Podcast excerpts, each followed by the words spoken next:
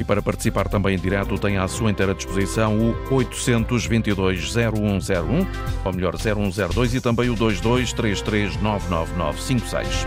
Antena aberta, edição António Jorge, bom dia. Muito bom dia, Augusto Fernandes. Faltam 32 dias para o arranque da Jornada Mundial da Juventude. Lisboa está à espera de um milhão de peregrinos, um milhão de pessoas para aquele que é o maior evento da Igreja Católica, com a participação do Papa Francisco, mas, como sabemos, a organização desta jornada em Portugal tem estado envolvida em várias polémicas, o que também não surpreende e o que também não é diferente do que sucedeu em outros eh, países onde já ocorreu a Jornada Mundial da Juventude. Mas em Portugal, a polémica mais marcante terá sido aquela que envolveu o preço do altar palco no Parque Tejo, que eh, levou a haver uma reunião entre a empresa construtora, a Câmara Municipal de Lisboa, a Igreja Católica e também o Governo, no sentido de reduzirem o preço desse palco, altar, palco no Parque Tejo. Mas eh, tem havido outras polémicas mais recente, eventualmente. Já vamos explicar um pouco melhor aquilo que se pretende dizer. Eh, a mais recente tem a ver com a proposta de amnistia eh, para crimes eh, cometidos por jovens entre os 16 e 30 anos o perdão de crimes e penas, desde logo com várias exceções, um conjunto muito significativo, por exemplo, o caso da violência doméstica, dos crimes rodoviários, como a condução sob o efeito do álcool ou sob a influência de estupefacientes ou substâncias psicotrópicas. Também fora deste, eh, eh, desta proposta de amnistia obviamente, os crimes de homicídio, de infanticídio, de maus tratos e ofensa grave e qualificada à integridade física, contra a liberdade e autodeterminação sexual, discriminação e incitamento ao ódio e à violência e, claro, ao tráfico de eh, influência, branqueamento ou corrupção. São alguns dos crimes que ficam fora da proposta apresentada à Assembleia da República pelo Governo, um perdão eh, de um ano para todas as penas até oito anos de prisão e eh, sendo também adicionalmente fixado um regime de amnistia que abarca as contraordenações que tenham como limite máximo de coima aplicável que não exceda mil euros e também as infrações penais cuja pena não seja superior a um ano de prisão ou a 120 dias de pena de multa. Várias polémicas eh, envolver a JMJ, que arranca dentro de 32 dias. Por isso, no programa de hoje, tentamos fazer, com a sua participação, uma espécie de avaliação sobre a temperatura eh, que eh, podemos fixar à volta deste encontro marcado para Portugal desde o ano de 2019, quando foi anunciada a cidade de Lisboa Иванова como o próximo anfitrião da JMJ. Quais as expectativas tem para este evento? Qual eh, a avaliação que faz da relação entre o Governo, a Câmara Municipal de Lisboa e a Igreja, sendo que há uma proposta agora em cima da mesa para a possibilidade de os funcionários públicos eh, terem tolerância de ponto. A revelação foi feita ontem no fim do Conselho de Ministros, ainda não há certezas, mas tudo indica que isso eh, pode suceder. Foi o que disse ontem a Ministra Adjunta e dos Assuntos Parlamentares, eh, que eh, considerou que os eh, trabalhadores da função pública na zona de Lisboa podem ter tolerância nos dias 3 e 4 de agosto. Alguma crítica também, muito concreta, dirigida ao plano de mobilidade que está a ser trabalhado com críticas que vamos escutar daqui a instantes por parte da Associação de Transportadoras de, de passageiros por veículos pesados. É o que vamos ouvir mais adiante nesta emissão. E houve a promessa de que este plano de mobilidade possa ser apresentado no dia, entre o dia 10 e o dia 14 de julho. Bom, e agora já é possível termos connosco no início deste programa Raul Vaz, comentador de Política Nacional da Antena 1. Bom dia, Raul. Obrigado pela tua presença. Quando olhamos para aquilo que tem sido o historial de polémica à volta da Jornada Mundial da Juventude. Qual é a avaliação que fazes? Ele tem sido um historial uh, muito quente, muito prejudicial para as instituições envolvidas ou, de uma forma cordial, diria que é uma boa palavra, as polémicas têm sido ultrapassadas e têm sido mais ou menos esquecidas com o passar dos dias? Sim, é verdade, António. Até porque todos, todos querem, os envolvidos nessas polémicas e os portugueses em geral, que aquilo que começou mal acabe bem, ou seja, que a vinda do Papa, do Papa a Lisboa, a Lisboa e a Fátima uh, e as Jornadas Mundiais de Juventude não manchem, não manchem uh, o país. Uh, agora, é evidente que isto começou mal. Tu falaste da bronca do palco, eram uma data de milhões, 5, 6 milhões. há também o, parque, o, o palco do Eduardo VII, estimado em coisa em 2 milhões numa forma inicial. O Presidente da República, na altura, lembro-me, achou um exagero. Uh, o Bispo de América Guiar veio de escantilhão uh, por tentar pôr alguma ordem na casa, mas não o conseguiu. As relações entre o Governo e a Câmara Municipal de Lisboa esfriaram com a polémica. Lembram-se de José Sá Fernandes na televisão mostrar um palco que seria mais barato e Carlos Moedas dizia que não tinha encontrado o palco, esse tal palco, nas gavetas da Câmara de Lisboa, uh, Carlos Moedas a culpar uh, a esquerda que estava em campanha contra si próprio uh, e Carlos Moedas a dar o peito às belas. Se isto correr mal, e eu comecei por falar de Carlos Moedas, de certa forma, é evidente que o Presidente da Câmara de Lisboa será o principal prejudicado. De qualquer das formas, as polémicas continuam, como tu disseste, deixa-me passar para a mais recente, a mobilidade. julgo saber, julgamos saber que vem 20, 20 mil autocarros marche que ainda não têm onde estacionar, uh, admitiu-se o corte do eixo norte-sul. Uh, é evidente que noutros países onde isto aconteceu também uh, terá sido nos últimos 15 dias que se resolveu este problema.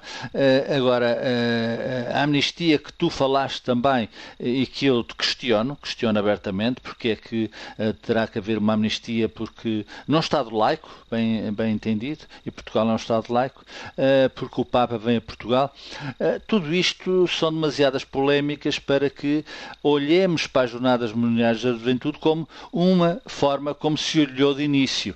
E eu queria voltar precisamente a esse início, caro António, que é, está bem, dizia-se isto uh, não está bem feito, o palco se pode reduzir, uh, há 900 bispos que têm que estar em cima do palco, mas no fim do dia, e esse foi o argumento político que eu ouvi e que desde o início o rejeitei por princípio, no fim do dia isto vai dar muito dinheiro à malta, ou seja, o retorno financeiro destas Jornadas Mundiais de Juventude se fabra-se em qualquer coisa como 350 milhões de euros.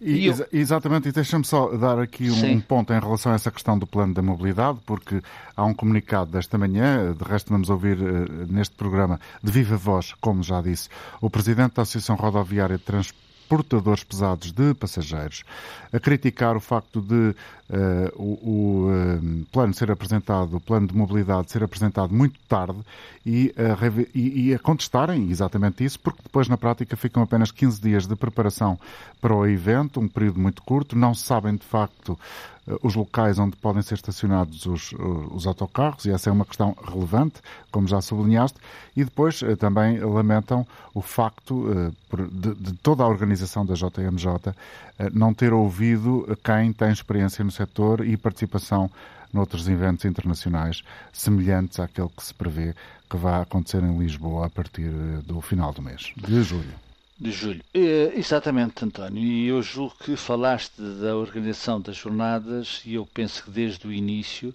uh, elas quiseram ter um papel absolutamente preponderante. Uh, repito, repito, Portugal é um Estado laico, nada tem contra as Jornadas Mundiais de Juventude serem realizadas em Lisboa, mas é preciso, é preciso separar as águas. E eu julgo que desde o início isso, isso não aconteceu, ou seja, o Bispo América Guiar quis ser a estrela da companhia. E depois envolveu, foi envolvendo naturalmente, como porque tinha que ser assim, o Governo, a Câmara de Lisboa e outras entidades. Uh, e é evidente que chegando, a, chegando a, a, aqui chegados, não haver em 15 dias um sítio onde se vá estacionar 20 mil autocarros, 20 mil autocarros, uh, prevê-se a chegada de um milhão de pessoas a Lisboa que não são de Lisboa. Lisboa tem 500 mil pessoas, ou seja, é o dobro. Prevendo-se, apesar de só haver 350 mil inscritos, que esse número possa inclusive ser ultrapassado. Onde é que está toda, onde, é que se, onde é que é visível toda esta organização? que a 15 dias do evento não tem um parque de estacionamento.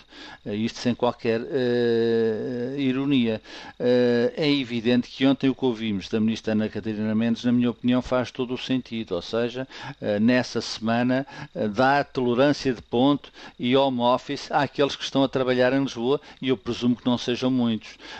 até que ponto é que outra pergunta que se tem posto regularmente está a questão da segurança, a questão uh, das telecomunicações, a questão uh, dos bombeiros e de toda uma envolvência fundamental, uma estrutura fundamental para uma cidade que vai receber um milhão de pessoas. Uh, cara António, eu quero acreditar no profissionalismo de Ana Catarina Mendes, José Luís Carneiro, Ministro da Administração Interna, de Carlos Moedas, mas queria ver, gostaria de ver enquanto cidadão, uma maior envolvência, um maior, mais peitos a, dar a, bala, a, a se dar às balas, a começar pelo Presidente da República, pelo Primeiro-Ministro, pelos ministros que eu já citei envolvidos, uh, pelo Presidente da Câmara de Lisboa e menos, e menos, e menos ego da Igreja. E esse tem existido, tem diminuído, mas repito, é um Estado laico e, portanto, é preciso ter a noção de que as Jornadas Mundiais da Juventude não podem ser, em circunstância alguma, eh, justificadas porque há um retorno financeiro, seja ele qual for, para justificar uma coisa que começou mal e que esperemos que acabe bem. Muito obrigado, Raul. Raul Vaz, comentador da política, da política nacional da Antena 1, a deixar-nos aqui uh, já um ponto de partida para o debate também com a sua participação através do 822-0101, o número de telefone para a inscrição neste programa. Repito, 822-0101. Se eventualmente está a ouvir a rádio fora do continente português, do território nacional, melhor dito, Utilize, por favor, um outro número para a sua inscrição. Com o prefixo internacional de Portugal, o 351, por favor, marque 2233 999 56. Vamos eh, daqui a instantes ouvir as primeiras opiniões eh, de quem se inscreveu, mas antes disso trago também aqui a este programa, numa altura em que estamos a 32 dias do arranque da JMJ, eh, o António Marujo, comentador da Antena 1 de Assuntos Religiosos e também diretor do jornal Sete Margens. Muito obrigado, António. Bom dia. Até que ponto é que esta uh, ansiedade que foi aqui revelada, uh, algumas uh, tónicas na preocupação com alguns aspectos da organização, até que ponto esta ansiedade que o Raul Vaz sublinhava está a ser sentida dentro da organização da JMJ e este evento para a Igreja Católica e depois de, do momento de saúde difícil do Papa Francisco, uh, servirá exatamente para transmitir que tipo de mensagem? Pois há aqui várias questões, António. Muito obrigado e bom dia, antes de mais. Muito bom eh, dia. Uh, eu, eu, desde logo tenho vontade de dizer que as polémicas principais, nem sequer a polémica principal, aquela que na minha perspectiva é a mais importante, nem sequer apareceu de facto na praça pública, mas já lá vou. Porque em relação ao que tem existido, a questão do altar, a questão da amnistia, os custos, a mobilidade, etc., etc., há aqui alguns algumas coisas que eu diria que são, são falsas polémicas. Uhum. Uh, por exemplo, a questão da, da, mobilidade que apareceu nos últimos dias. De facto, houve sítios onde se realizaram já Jornadas Mundiais da Juventude em que o plano de mobilidade foi conhecido 15 dias antes. Claro que o ideal era que fosse conhecido mais tempo antes, mas isto está dependente de uma coisa que ninguém sabe, nem a própria organização, que é o número de inscritos eh, na jornada. Hoje de manhã aqui na rádio ouvíamos, uh, uh, António Marujo, o, o, secretário executivo da JMJ, uh, Eduardo Ricciardi, a dizer que continuam à espera de mais de um milhão de pessoas em Lisboa. Eu diria que essa é uma perspectiva neste momento muito otimista, uh, porque com o número de inscrições definitivas fechadas, que anda na casa das 300 mil, um, uh, não me parece que possa, de repente, num mês, crescer até um milhão, mas enfim, não vou. Hoje também é um dia limite para as inscrições, não é? Uh, exatamente, e sabemos que há muitos imponderáveis, sabemos que muitos espanhóis, porventura, poderão vir decidir vir a Lisboa à última hora, muitos portugueses igualmente, uh, e portanto tudo isso é imponderável, não vou entrar nessa, nessa discussão, porque é uma discussão prematura e sem sentido, só mesmo como diríamos, eh, prognósticos só no fim do jogo. Só no fim do jogo e, portanto, bolas de cristal ainda não pois, conhecemos não, nenhuma não que funcione. Não faz sentido. Parece-me é que com os números que temos e o ritmo a que eles têm crescido, é neste momento irrealista pensar que virão, que estarão em Lisboa mais que 500 ou 600 mil pessoas. Mas, enfim, eh, como digo, não vou entrar nisso, não, não me interessa essa discussão. Um, mas depois, recuando uh, para, para algumas das questões que, que levantaste, por exemplo, a questão do altar-palco. E, e, eu penso que o que tem sido constante nestas diferentes polémicas é a, a inexistência absoluta de uma figura coordenadora da, de toda a operação da jornada, do lado da Igreja e do lado uh, público, estatal, uh, se assim quisermos dizer, portanto, o governo, as câmaras envolvidas, etc. Porque, por exemplo, apenas para se perceber o que eu quero dizer, quando se falou do altar e da polémica dos custos, eh, o Presidente da Câmara de Lisboa veio dizer publicamente que ele estava, ele, eh, enfim, a Câmara estava a fazer aquilo que a Igreja tinha pedido. Uh, Só para contextualizar, António, se não me engano, uh, uh, o que estava inicialmente anunciado era um custo de 4,24 milhões de euros e depois, depois de negociações para 2,9. Exatamente. e o custo inicial com mais uma série de rubricas, crescia até aos 5 milhões e tal, portanto. Uhum. Um, mas, enfim, independentemente do valor, o Presidente da Câmara disse, disse isso, que, que, era, que estava a ser feito o que a Igreja tinha pedido.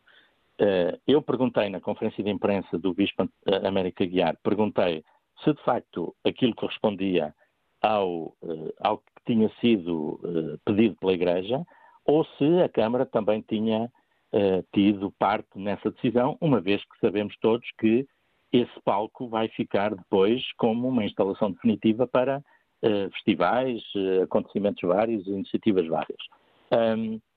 E, portanto, há ali também um interesse da Câmara Municipal de Lisboa. Uh, ora, isso nunca foi esclarecido. Uh, eu sei que estive em Madrid, na jornada de Madrid, a acompanhar, enquanto jornalista, uh, o, o, palco onde o Papa celebrou a missa final eh, não tinha absolutamente nada a ver, era uma estrutura simplíssima. Já agora, a propósito disso, eu também estive igualmente a trabalhar na jornada em Cracóvia e no Panamá e, e também não eram. E também não eram, eram muito, muito simples. Como eu também estive em Colónia e também não era. Portanto, uh, esse argumento não me convenceu de que era uma, uma estrutura que a Igreja tinha pedido, ou então a organização local daqui de, Lisboa quis de facto uma estrutura muito maior e uh, ficámos sem saber, uh, afinal, o que é que foi pedido e o que é que estava a ser feito. Bom, mas este exemplo serve apenas para dizer que realmente um, o que tem existido é uma grande falta de coordenação, porque não há uma figura, uma pessoa que coordene toda a operação de preparação logística da jornada. A Igreja tem uma pessoa, o Estado tem outra, as câmaras depois têm outras. Mesmo nesta polémica da mobilidade, quer dizer, sabemos que os parceiros estão todos em grupos de trabalho a preparar uh, as questões da mobilidade, que enfim está entregue a uma empresa no seu, no seu, nos seus pormenores, mas depois as câmaras estão envolvidas, o governo está envolvido, a igreja está envolvida, portanto não se percebe de quem é que se estão a queixar aqueles que estão envolvidos na organização das coisas. E isso, para mim, enquanto cidadão, é que me deixa de facto muito afligido, porque parece aqui um jogo do empurra sem sentido das câmaras para o governo, do governo para, a igreja, da igreja para as Sim, câmaras. Sim, é o país do minifúndio. Uh, nada disto faz sentido e, e, isso é que me parece uh, muito grave uh, e, de facto, resultante de uma, de uma questão que, neste momento, me parece ainda artificial. Já na questão da amnistia, por exemplo, eu gostava de tocar nesse uhum. ponto, eu aí discordo da, da opinião do Raul. Eh, creio que a importância deste, desta medida decidida pelo Governo não é, uh, ou a polémica que quisermos construir à volta dela, não é porque o Estado é laico, um, porque, enfim, o Estado é laico, as pessoas não são, ou muitas pessoas não são, e, portanto, esse, o Estado deve servir as pessoas e não uma entidade. O que me interessa é a situação que se vive nas prisões. E a situação que se vive hoje nas prisões portuguesas é gravíssima. Do ponto de vista dos direitos humanos, desde logo, uh, do ponto de vista das condições de vida e de dignidade das pessoas que estão presas, porque não deixaram de ser pessoas pelo, pelo facto de estarem presas, e, portanto, esta medida aproveita um pretexto, uh, é a forma como eu a leio, aproveita um pretexto que por acaso é religioso, que por acaso diz respeito à Igreja Católica, mas aproveita um pretexto para também aliviar uma situação degradante, eh, muito grave, eh, que se vive nas prisões portuguesas. E desse ponto de vista, eu acho que a medida é muito positiva. Enfim, não entro nos detalhes jurídicos, constitucionais, isso caberá a outros. Não tenho a formação nem informação suficiente para debater neste momento a esse nível. Penso que, na base, eh, a medida é muito positiva. O que é que eu referia no início em relação à polémica maior. A tal não, maior que e que não, não apareceu na praça pública. É que estes quatro anos e meio que se sabe que a, que a Jornada Mundial da Juventude será realizada em Lisboa, no início seriam três anos e meio, com a pandemia ela foi adiada um ano, portanto acabaram por ser quatro anos e meio. Ora, a Igreja Portuguesa, a, a sua liderança, a hierarquia católica não foi capaz de mobilizar os jovens portugueses, e digo os jovens portugueses, não digo apenas os jovens católicos, para um grande processo de reflexão, de debate, de mobilização cívica inclusiva, sobre questões como a guerra, como a ecologia, como o ambiente, uh, o emprego, a habitação, os problemas que os jovens sentem, a saúde, a, a educação dos jovens, ou, por exemplo, uh, o futuro do país e do mundo, uh, as, as grandes questões da sociedade, e dentro da Igreja, já agora, o processo de renovação uh, que o Papa tem impulsionado através do Sínodo, uh, que vai ter a sua primeira grande etapa, uh, ou enfim, uma grande etapa agora em outubro em Roma. E nada disto foi introduzido na reflexão, na preparação da jornada, ou se o foi, foi do modo marginal. De facto, houve algumas exceções, houve dioceses e as organizações locais que promoveram eh, debates, tempos de formação. Tempos pois, de... essa é, é, provavelmente uma questão interessante até para trazermos aqui para este programa em particular e, e lançar o desafio a quem está connosco a ouvir-nos, se eventualmente isso aconteceu, se é que as pessoas são uh, católicas, praticantes, se vão à igreja, se participam nas comunidades, uh, se isso aconteceu ou não, é um desafio que deixa ao nosso, ao nosso e, auditório. E só acrescentar este pormenor, se, se ainda me dás mais 30 claro. segundos. Uh, que é, eh, na entrevista que fizemos para o Sete Margens, o, o Bispo América Guiar dizia, e vou citar, a Jornada Mundial da Juventude é uma semana de fogo de artifício, importante é o que fica e os jovens precisam de mais do que a missa ao domingo. Ora, olhando para trás, o que eu pergunto é o que é que foi feito durante estes quatro anos e meio, que foi muito tempo, apesar de dois anos termos estado com grandes limitações de, de encontro pessoal, eh, de, de mobilização das pessoas enfim, em comum por causa da pandemia. Eh, eu pergunto o que é que foi feito nos quatro anos e meio para que a jornada não ficasse apenas por uma semana de fogo de artifício. Eu não estou a diminuir com isto a importância do fogo de artifício. Todos nós gostamos de ver fogo de artifício porque é uma experiência muito, muito bela. Eh, a festa faz parte da, da das dimensões humanas, faz parte das nossas vidas e eu não tenho dúvidas absolutamente nenhumas, por já ter acompanhado várias jornadas da juventude em sítios diferentes, não tenho dúvidas de que a jornada de Lisboa será uma grande festa para quem a viver. Uh, tenho pena que, por, pelos sinais todos que foram estes quatro anos e meio, que ela um, não, não seja muito mais, ou não venha a ser muito mais, do que uma festa bonita para quem a viveu.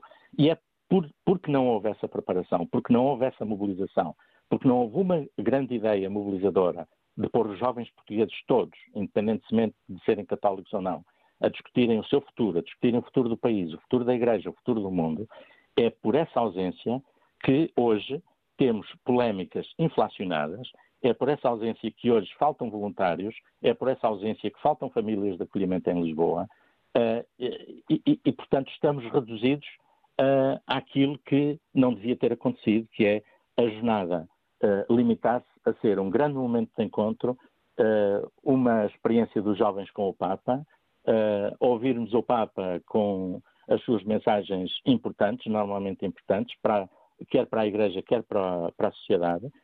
Por exemplo, na questão dos abusos, que a dada altura até havia responsáveis da jornada que diziam que ainda bem que o tema dos abusos não faria parte da, das discussões, quando é obrigatório que os jovens portugueses e os jovens católicos percebam o que é que significa esta, esta questão dentro da Igreja e, portanto, nada disto uh, esteve presente e isso eu tenho, de facto, muita pena e essa, parece-me, é, na minha perspectiva, a grande polémica uh, que a jornada não soube resolver e que, infelizmente, tem estado arredada também do debate público. Muito obrigado, António. Bom dia. António Marujo, jornalista, comentador da Antena 1 de Assuntos Religiosos, diretor do jornal Sete Margens, deixou-nos aqui várias perspectivas muito relevantes para a reflexão. Vamos ouvir uh, o que tem a dizer-nos a partir de Bragança. Uh, não sei se acompanhou aquilo que foi dito quer pelo Raul Vaz, quer pelo António Marujo, uh, com atenção. Vamos ouvir o que tem a dizer-nos Francisco Andrade. Bom dia, Francisco. Ok, bom dia. Acompanhei com especial interesse o que disse o, o meu, entre aspas, colega da comunicação social sobre as jornadas. Sabe que nós aqui de Bragança por vezes sentimos noutro país, sentimos noutra plataforma, por vezes chegamos a duvidar se ainda somos portugueses. Mas isso é, um, é uma... É, é outra discussão. É outra discussão que se daria pano para muitas mangas. O problema da, da JMJ, eh, aqui chegados, há uma série de vertentes e uma série de aspectos que por vezes é covarde, é cobardia atacar uns e esquecer outros. Isto daria para um debate presencial, sem limite de tempo, e, e portanto, ia levar-nos para, portanto, para caminhos onde muita gente era capaz é que, de ser. O que é que isso quer dizer, assim, muito sinteticamente? O que é que está muito no seu pensamento para Olha, afirmar primeiro, isso? Primeiro, houve um ataque de um jacobinismo selvagem eh, tanto às jornadas. Uhum. E quando toda a gente pensava que, tanto os anos de pandemia, que iam decididamente que iam liquidá-las, este país que ainda é nosso, a que eu ainda chamo Portugal, uma lição ao mundo, como com poucos recursos, esgotados por uma pandemia que não vale a pena estarmos aqui, estamos aqui a, agora a promenorizar isso. Com uma, uma, gestão política, seria outro, outro campo para, para comentar, não, vai, não, não vamos por aí, que primeiro ignorou, depois tentou eh, travar e agora, no fim, agarrou-se agarrou-se desesperadamente, como o náufrago se agarra a lutar para a última silva que, que apanha no mar, às jornadas para se autopromover e para, para tanto, ir fazer esquecer outros problemas que nos afetam. De qualquer maneira, há uma, há uma, uma opinião que eu queria que eu queria ficasse bem vincada. Eu, quando vi ontem uma reportagem da Palestina, 150 jovens que vêm com todo o pé de dificuldades, com tudo, com as problemas que eles têm de sair dali, através do Egito, e de ontem, e de ontem, a alegria com que eles estão a ensaiar-se, portanto, a alegria, portanto, a, a esperança, a expectativa que eles têm, devíamos sim, de levar um, de levarem um, um, uma experiência muito positiva. Sim, para eles. Eu vi como é que aquela gente, só com jovens, meu caro amigo, eh, numa hipótese peregrina de virem 150 palestinianos e estarem em Portugal só 150 portugueses, já valia a pena as, as jornadas de avançarem. Quando se vê aqui em Bragança, na minha zona, pequenas freguesias, a fazer bolos, a vender bolos, a fazer, a fazer rifas, a organizarem-se, a pedirem quem os apoia para irem a Lisboa, às jornadas, já justificava isso. Quando vemos o, o, impacto a nível planetário de 50 e tal países que estão inscritos, de cerca de mil e não sei quantos jornalistas, 800 voluntários na, na, área da saúde, essa questão de pôr em causa que vamos ter 300, 400 mil pessoas, o facto de estarem inscritas 300 mil pessoas, no mínimo, potencia 600, 900 mil, porque poucos são jovens, são jovens, que vão sozinhos muita gente que é portugueses e eu que onde vivo, vamos, temos uma excursão de adultos organizada para irmos lá, não entra para a estatística. Portanto, reparem, este minimalismo que me irrita de nós somos pequenos, e quando temos oportunidade de provar que somos pequenos, mas bons, aquilo que eu digo, os que ainda cá estamos como, como diria Miguel Torga. Sim, sim, os que ainda estamos aqui, portugueses de Portugal, racismo à parte, portanto, os portugueses que aqui estamos, devíamos dar graças a Deus pela oportunidade que temos de passar ao mundo o país que somos. Mas isso minimiza-se. Aquela horda, aquela horda infame de velhos do Restelo, a partir, muitos a partir dos 17, 18, 20, 30, está bem abaixo, deviam ter vergonha. Francisco. É aquela história. É aquela história. Se não gostas, não estás. Não concordas? Cala-te. E é isso. E mais, temos só mais um minuto. Agora que estamos a um mês, eu tenho preparado a crónica para o jornal com o qual eu colaboro. Para o mensageiro de Bragança. Como é que adivinhou? Eh, estou a vê-lo aqui à minha frente na internet, sabe que isto é uma, é uma grande oportunidade. É, eu vou até, quer dizer, a tese que eu tenho já, que eu tenho já, já organizada, chegou a altura de estarmos unidos e avançar. Houve falhas, houve. Só não era quem não faz nada. Houve aspectos criticáveis, houve. Mas, meu caro amigo, se no nosso dia a dia, qualquer coisa que fazemos, nunca atingimos os 100%, como é que um, um evento desta, desta dimensão está agora a um mês a fazer contra-vapor. Não, quem não concorda, calce. Hum. Oh, Francisco, calce. muito obrigado pela colaboração. Francisco Andrade a falar de Bragança. Cumprimento outro Francisco, agora a partir de Lisboa. Francisco Crespo, bom dia para si. Bom dia, muito obrigado e cumprimentos a todos. Olha, eu ao pensar nesta organização uh, de jovens uh, e com o Papa, Uh, acho que seria interessante, uh, de facto, fazer-se algum indulto para pequenas penas, uh, atendendo a que um, um, homem como o Papa Francisco, de uma grande generosidade e sempre com um grande espírito de desculpa, acho que era uma atitude simpática. Não para penas graves, mas para coisas menos graves. Outro aspecto que chamava a atenção, que acho que era curioso, era, valia a pena esta gente jovem eh, pedir eh, a atribuição do Prémio Nobel da Paz ao Papa eh, Francisco. Era uma mensagem que eu acho que era interessante que se fizesse. Muito obrigado. Muito, Muito obrigado, Francisco Crespo, pela colaboração neste programa de hoje.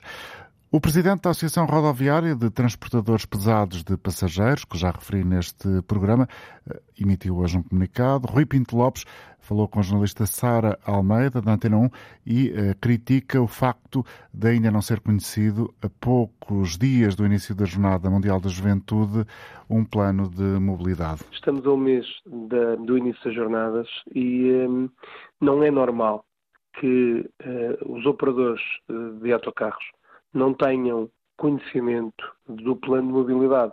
É algo impensável num evento da dimensão que irá acontecer e que se gostaria eh, de ser um evento altamente estruturado. Eh, quem está a organizar não, nunca entrou em contato connosco. Eh, dispusemos a, portanto, a colaborar na, na, neste plano de mobilidade, porque, repare, estamos a falar de autocarros, um autocarro mede 13 metros de comprimento em média, com 2 metros e meio de largura, e quem está a fazer isto eh, não, não, não sabe provavelmente as necessidades de um autocarro para poder deixar os passageiros seguir. Eh, temos que, que pensar todos que eh, o palco das Jornadas Mundiais de Juventude é num local que não existe nenhuma paragem de metro. Existe um comboio a algumas centenas de metro, metros, e isto será uma dificuldade acrescida para a, a mobilidade das milhares, das dezenas ou centenas de milhares de pessoas que durante aqueles dias irão uh, estar naquele local. E, portanto, no mínimo é estranho uh, que não haja comunicação, que não haja diálogo, que não haja nenhuma reunião, uma sequer. Portanto, até agora não sabem onde, onde podem deixar os passageiros? Nem fazemos ideia. Aliás, não sabemos se o modelo a utilizar será o modelo periférico, em que os passageiros saem no exterior, junto a uma estação de metro e depois deslocam para os seus alojamentos com o, com o, transporte público. Eh, não sabemos se vamos até à porta do local onde eles ficarão estacionados ou, ou, alojados. Não sabemos se no dia, nos dias do evento teremos que os transportar do alojamento para as Jornadas Mundiais de Juventude ou não, eh, porque eh, há pessoas, reparem, há muitos peregrinos que estão alojados a 100 km, peregrinos que estão alojados em Fátima, por exemplo. E, e nenhum de nós sabe neste momento, estou a dar Fátima como exemplo, que há mais, Torres Vedras, eh, Torres Novas, por aí dentro, uh, não há nenhum plano de dado, não nos foi transmitido nada, apesar de nós, desde janeiro, estarmos a enviar regularmente uh, e-mails para a Secretaria de Estado da Mobilidade Urbana, que é a nossa tutela, a disponibilizarmos para todo e qualquer apoio. Rui Pinto Lopes, presidente da Associação Rodoviária de Transportadores Pesados de Passageiros, a considerar e a criticar o facto de, a esta altura, pouco mais de um mês, a 32 dias do início da JMJ, ainda não ser conhecido o plano de mobilidade nem haver informação para este setor eh, de como atuar eh, durante a Jornada Mundial da Juventude. Ela vai começar, vai começar em Lisboa, eh, mais de um milhão de peregrinos, vai começar daqui a 32 dias, como dizia, com a presença do Papa Francisco e já em marcha muitos preparativos, muitos deles ainda atrasados. Ao longo das últimas semanas, a jornalista Paula Veran tem vindo aqui à rádio, à Antena 1, trazer reportagens de vários aspectos relacionados com a JMJ. E hoje vamos trazer-lhe aqui o que fazem uh, os voluntários de comunicação que procuram levar a experiência de uma Jornada Mundial da Juventude através de um ecrã de computador. Produzem conteúdos, alimentam as redes sociais, respondem às dúvidas e perguntas de milhões de pessoas que estão espalhadas pelos diferentes países, pelo mundo todo, e são pessoas que querem saber se Portugal é um país seguro, como poderá estar o tempo em agosto ou como utilizar os transportes públicos. A equipa de comunicação digital está sediada no comitê organizador em Lisboa e foi exatamente aí que a repórter Paula Veran falou com os voluntários que agora apresentamos. Esmeralda Souza e Jonas Viana são dois jovens que se ofereceram para mostrar digitalmente como será a Jornada Mundial da Juventude em Lisboa. O trabalho aumenta com a data a chegar. Do Panamá, Esmeralda Souza, de 25 anos, é voluntária de longo prazo. Está em Lisboa desde outubro numa família de acolhimento à frente do computador, mostra o que está a ser feito e responde a várias perguntas. Principalmente uns que não estão aqui na Europa, por exemplo, da América. Então perguntam qual vai ser o tempo em Portugal, é, é seguro, como que se hum, apanha o transporte, coisas assim, sim, muito, muitas perguntas desse tipo. Jonas Viana, de 31 anos, vem do Brasil. Estudou no Porto, mas é a primeira vez que está em Lisboa, onde chegou há um mês. Com esta experiência, quer passar a outros aquilo que já vivenciou, acompanhar uma jornada através do digital. Como eu vivi na Cracóvia e no Panamá eu sou um peregrino digital, porque eu fui para as outras jornadas acompanhando aquilo que é, era comunicado pela equipe de comunicação dessas outras jornadas. Então, eu posso dizer que eu vou ser aquele que vai levar toda a experiência da JMJ Lisboa para aqueles peregrinos digitais que estarão no Brasil, que estarão na China, estarão na Coreia, estarão, enfim, em outros países acompanhando o que está acontecendo, o que está se passando aqui em Lisboa com o Papa. Dois jovens voluntários que vão ser os olhos e os ouvidos de milhões de pessoas que não podem estar em Lisboa na Jornada Mundial da Juventude. Dois exemplos eh, em particular daqueles que eh, se ofereceram como voluntários para levar uh, aquilo que acontecer em Lisboa ao resto do mundo através de, como ouvimos, reportagens digitais nas redes sociais. dois peregrinos, um deles que já esteve em Cracóvia e também no Panamá. O que, de resto, eh, também tem sido uma experiência de muitos jovens em todo o mundo e também muitos jovens e não só eh, portugueses. Tenho agora connosco ao telefone o padre Eduardo Novo, foi eh, diretor nacional da Pastoral Juvenil. Muito obrigado pela sua colaboração. O que é ir, o que é participar numa Jornada Mundial da Juventude, padre Eduardo Novo? Ora, viva, bom dia. É um prazer e um gosto enorme participar no programa da Antena Aberta, que nos ajuda, de facto, a refletir, a pensar e olharmos o futuro e, ao mesmo tempo, a envolvermos. E, de facto, a Jornada Mundial da Juventude foi um sonho uh, vivido pelo Papa João Paulo II, que, de facto, lançou esse grande desafio aos jovens de se poderem encontrar. E este é, de facto, um encontro de jovens de todo o mundo com o Papa. E é simultaneamente uma peregrinação, uma festa, como já ouvimos no programa, não? uma festa da juventude. É também uma expressão da Igreja Universal e, ao mesmo tempo, para todos os católicos, é um momento forte de evangelização do mundo juvenil. Contudo, as jornadas não estão apenas fechadas aos jovens católicos estão abertas para todos. É de facto com uma identidade que, que quer ajudar para que todos possam participar e, sobretudo, hum. unidos na construção de um mundo mais justo, mais solidário, mais próximo, na relação consigo mesmo. Qual tem sido a sua experiência, Padre Eduardo Novo, nas anteriores Jornadas Mundiais da Juventude, onde participou, onde esteve? Facto a, a, nossa vida é carregada sempre de momentos bons e momentos menos bons, não é? Uh, contudo, a experiência, uh, o saldo, digamos assim, é um saldo bastante positivo, na medida em que neste processo de evangelização há um contributo enorme da Igreja na construção do mundo e da sociedade. E é este compromisso que a Igreja tem e quer ter sempre neste projeto de educação como uma prioridade na construção do mundo, da cultura. E, e, e, as jornadas são, de facto, este ponto de encontro eh, e que a Igreja coloca, coloca o dedo na ferida. Os jovens têm dificuldades, todos temos dificuldades, e os jovens têm dificuldades na procura do emprego, na procura de casa, na procura, na construção da família, a importância do compromisso, a importância da ecologia, etc. E as jornadas são um, um envolvimento, de facto, de diferentes culturas, de diferentes línguas, para que se possa refletir, programar e, e agilizar. Já ouvimos aqui neste então... programa a ideia de que em Portugal uh, tem-se centrado muito uh, a questão da JMJ nas polémicas que têm tido origem e pouco uh, nesse conteúdo que o padre Eduardo Novo agora referia. concorda?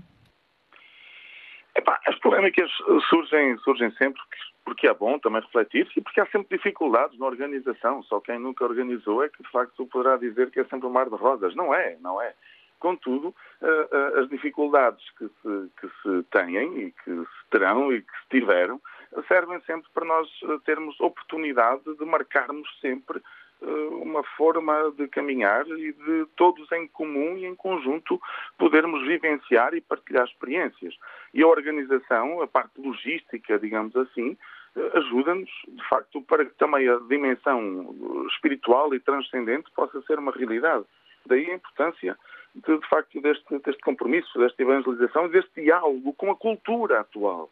Este diálogo, como estando atentos aos sinais dos tempos, possamos responder e efetivamente aí encontramos uh, formas uh, atuais, mesmo de motivação. Eu recordo-me como, por exemplo, para nos prepararmos para as Jornadas Mundiais da Juventude de Cracóvia, nós tivemos um grande diálogo com uma, uma empresa, vou fazer publicidade, inclusivamente, da Delta, em que nós fizemos os pacotes de açúcar em que em todo o país e ilhas foi feita a história das Jornadas Mundiais da Juventude, o que é que implicam as jornadas, o que é que são, e de uma forma simples, prática e concreta, eh, dar a conhecer todas as pessoas para que nos sintamos todos construtores deste mundo novo e, sobretudo, num projeto de felicidade, não é?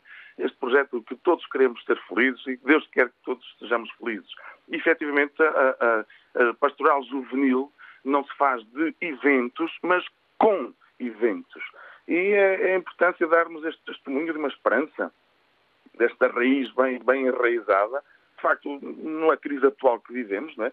mas que nos deve conduzir à esperança e abrirmos também uh, a esta busca da, da, verdade concreta, deste compromisso, desta responsabilidade, numa pastoral até de, de, inteligência para que a sabedoria nos ajude a vencer todas as dificuldades logísticas. Por isso é, é bom também sentirmos como um povo, como tão bem lemos no, no, no, livro de Fernando Pessoa, na mensagem, não é? Aqui ao leme não sou só eu, não é? Sou eu e um povo, sentirmos um povo, sentirmos uma humanidade esta humanidade que quer dar testemunho de que vale a pena viver, que todos queremos e devemos ser felizes e irmos vencendo as dificuldades, as barreiras que se vão encontrando. E as jornadas passa por esse processo. Obrigado. Esse processo de educação à vida, educação como que queremos apostar na vida. Obrigado, Padre Eduardo Novo, pela sua colaboração neste programa, eh, que eh, hoje é dedicado à Jornada Mundial da Juventude, que arranca dentro de 32 dias, portanto, pouco mais de um mês. Eh, tivemos connosco o antigo responsável pela Pastoral Juvenil. Vamos ouvir agora, a partir de Alcobaça. Bom dia, Orlando Cristóvão. Está connosco? Bom dia. Bom dia de Partido de Alcobaça, Orlando Crisóstomo. Crisóstomo, peço desculpa. Está bom, está desculpado completamente. Muito obrigado pela oportunidade de participar mais uma vez neste fórum e louvo realmente a iniciativa e o tema em questão. E espero que realmente, eh, como uma das minhas filhas foi tão bem recebida em Cracóvia que notou que a organização realmente funcionou muito bem, eh, foi muito, muito bem recebida em Cracóvia e adorou realmente a jornada da, da juventude em Cracóvia. E essa mesma é a minha filha e a, e a outra também, as minhas duas filhas, vão participar como voluntárias nestas jornadas da juventude. Uhum. E eu tenho todo o gosto que elas participem e acredito, acredito eh, que realmente tudo vai correr bem porque nós portugueses, nestas alturas, costumamos eh, unir-nos e fazer com que tudo corra bem. E é realmente uma oportunidade magnífica para mostrarmos o povo unido que somos e mostrarmos a boa vontade de cada um de nós. No meio disto tudo, há algo que me preocupa, como português, como pai, uh, tenho 53 anos, mas ainda me considero um jovem também.